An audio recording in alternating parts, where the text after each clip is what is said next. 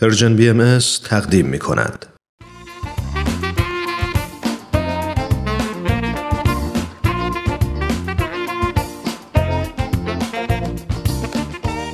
همراه های خوبم سلام خیلی ممنون که تا به حال با برنامه های ما همراه بودید همونطور که می‌دونید تو این مجموعه براتون داستانهای زیبایی برگرفته از کتاب سوپ جوجه برای روح به ترجمه علی اکبر راستگار محمودزاده انتخاب کردیم.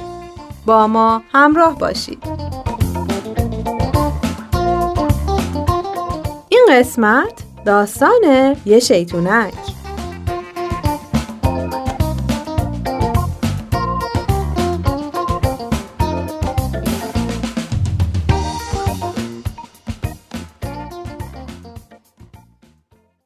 ساعت شش عصر بود. من توی پارک مثل یه شیطونک شب کریسمس خسته و کوفته بودم. در واقع من یه شیطونک بودم. شب کریسمس هم بود. کار من شیطونک شدن و کمک کردن به بابا نوئل تو عکاسی از بچه ها بود. شب کریسمس تو شهر کوچیک سانتالند بی قدری شلوغ بود که من طی روز فرصت استراحت و خوردن یه فنجون قهوه رو پیدا نکرده بودم. اما اشکالی نداشت. چون دیگه چیزی از کارمون باقی نمونده بود. منم می‌تونستم تا آخرین لحظه دووم بیارم. سرم رو بالا گرفتم و به مدیرمون شلی نگاه کردم. اونم نگاه من رو با لبخند دلگرم کننده ای جواب داد. اون تنها دلیل این همه کار و مقاومت من بود. از اواسط فصل مدیر ما شده بود. یه دنیا تغییر و تحول ایجاد کرده بود. کار من از تحمل فشارهای روحی به فعالیت مستمر تبدیل شده بود. اون به جای داد زدن سر کارگرا برای حفظ مقررات همه رو تشویق و حمایت می‌کرد. اون همه ما رو وادار می‌کرد که به صورت تیمی کار کنیم مخصوصا مواقعی که کارا درست پیش نمی‌رفت. اون همیشه خندان بود. حرفای دلگرم کننده به ما می‌زد. ما تحت رهبری اون موفق شده بودیم بیشترین میزان فروش عکس پارک توی کالیفرنیا رو به دست بیاریم. ای کاش می‌دونست که چه آدم بزرگیه و چه تغییری تو وجود همه کارگرای خودش و همه بچه های کوچیکی که برای گرفتن عکس به اونجا میان ایجاد کرده.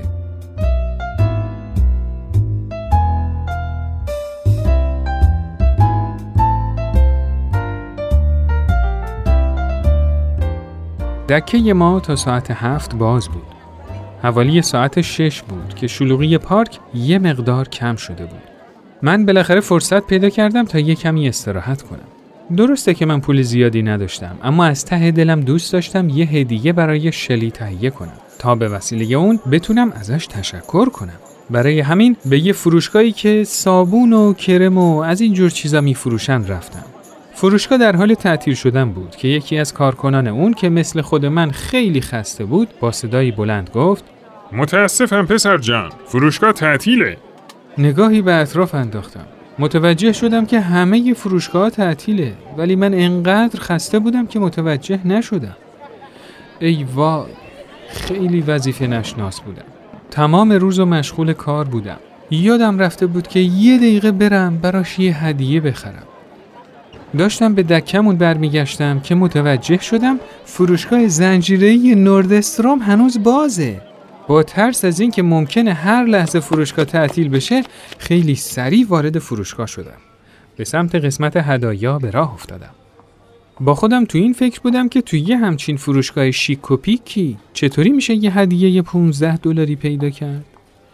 بالاخره خودم رو به قسمت هدایا رسوندم. خانم فروشنده‌ای که به نظر می رسید در حال ترک کردن محل کارش بود به طرفم اومد و گفت ببخشید آقا میشه کمکتون کنم؟ نه خیلی ممنون. شما به مشتریای دیگه کمک کنید. نه دلم می‌خواد که به شما کمک کنم. باشه. حالا که اینطوره من می‌خوام برای خانم مدیرمون یه هدیه بخرم و باید بگم که 15 دلارم بیشتر ندارم. اوه چقدر عالی. اجازه بدید ببینم چیکار می‌تونم براتون بکنم. اون خانم فروشنده اینقدر خوشحال بود که انگار می‌خوام ازش یه جنس 1500 دلاری بخرم.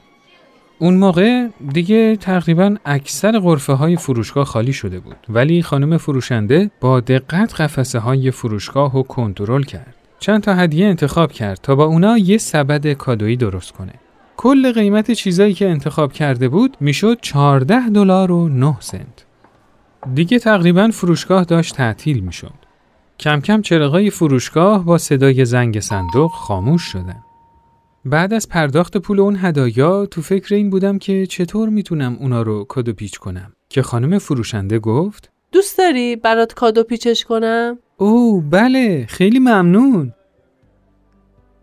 دیگه فروشگاه کاملا تعطیل شده بود. من می‌دونستم که اون خانم فروشندم مثل هر کس دیگه ای شب عید مایل بود هر چیز زودتر به خونش بره. اما اون در خدمت مشتری کم سن و سالی بود که فقط 15 دلار خرید کرده بود.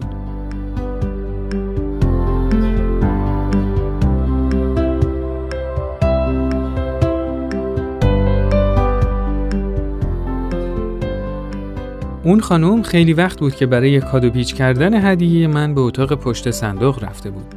وقتی که برگشت زیباترین سبد کادویی دنیا تو دستش بود. اونقدر اون سبد کادویی زیبا بود که انگار پنجاه دلار بابتش پول دادم. به خانم فروشنده گفتم اصلا باورم نمیشه خانم. واقعا ازتون ممنونم. شما شیطونک ها تو پارک مردم رو شاد می‌کنین منم خواستم یه کمی شما رو شاد کنم بعد از تشکر و خدافزی از خانم فروشنده به سرعت به دکه برگشتم. هدیه رو به شلی دادم و عید رو بهش تبریک گفتم. مدیرم از دیدن کادو زبونش بند اومده بود. اونقدر تحت تأثیر قرار گرفت و خوشحال بود که اشک از چشاش سرازیر شد. به نظرم این کار سرآغاز خوبی برای شروع سال نو بود. در تمام طول تعطیلات عید همه ی فکر و ذکرم مشغول مهر و محبت و تلاش خانم فروشنده بود. زنی که با خوشحال کردن من باعث شد منم اون خوشحالی رو به مدیرم منتقل کنم. با خودم فکر کردم کوچکترین کاری که می‌تونم در حقش انجام بدم اینه که یه نامه به مدیر فروشگاه بنویسم و اون رو در جریان کار قرار بدم. حدود یه هفته بعد جوابی از فروشگاه دریافت کردم که بابت نوشتن نامه از من تشکر کرده بودم.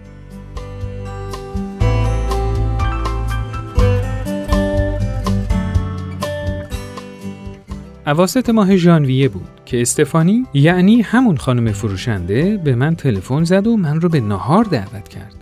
بله، مشتری 16 ساله 15 دلاری شو. وقتی همدیگر رو دیدیم منو در آغوش گرفت و یه هدیه بهم به داد. بعد برام تعریف کرد که به خاطر نامه ای که من به مدیر فروشگاه نوشته بودم اون جزو کارکنان نمونه فروشگاه قرار گرفته بود و برنده جایزه کارمند نمونه شده بود. بله عکس استفانی به عنوان کارمند نمونه تو سالن ورودی فروشگاه نصب شد. یه کارت اعتباری جدید که روش نوشته شده بود کارمند نمونه به همراه یه سنجاق سینه طلا و یه اسکناس 100 دلاری هدیه گرفت و همینطور به جلسه ناحیه دعوت شد. مدیر فروشگاه نامه من رو در جلسه ناحیه خونده بود و بعد گفته بود که این دقیقا همون چیزیه که از همه کارکنانش می‌خواد. استفانی همینطور موفق شده بود که صاحبان اصلی فروشگاه یعنی برادران نوردسترام را ببینه و اونا از استفانی بابت کار قشنگی که انجام داده بود تشکر کرده بودند.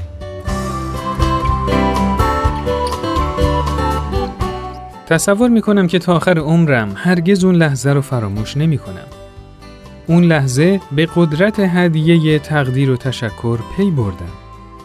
تقدیر و تشکر شلی از کارکنان خودش یه زنجیره اتفاقات خوب رو به حرکت واداشته بود. سبد هدیه زیبای استفانی، نامه من، جایزه نوردسترام، زنجیری که حداقل زندگی سه نفر رو تغییر داده بود. درسته که من این حرف رو بارها و بارها تو عمرم شنیدم. اما من که یه شیطونک بی پول بودم واقعا به این حقیقت رسیدم که کوچکترین چیزا قادر به ایجاد بزرگترین تغییرات هستند.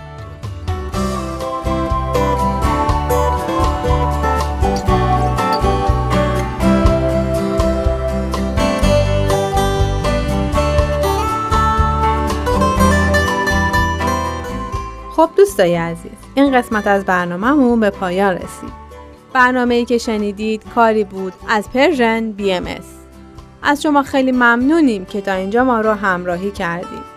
تا برنامه بعد خدایا رو نگهدارتون.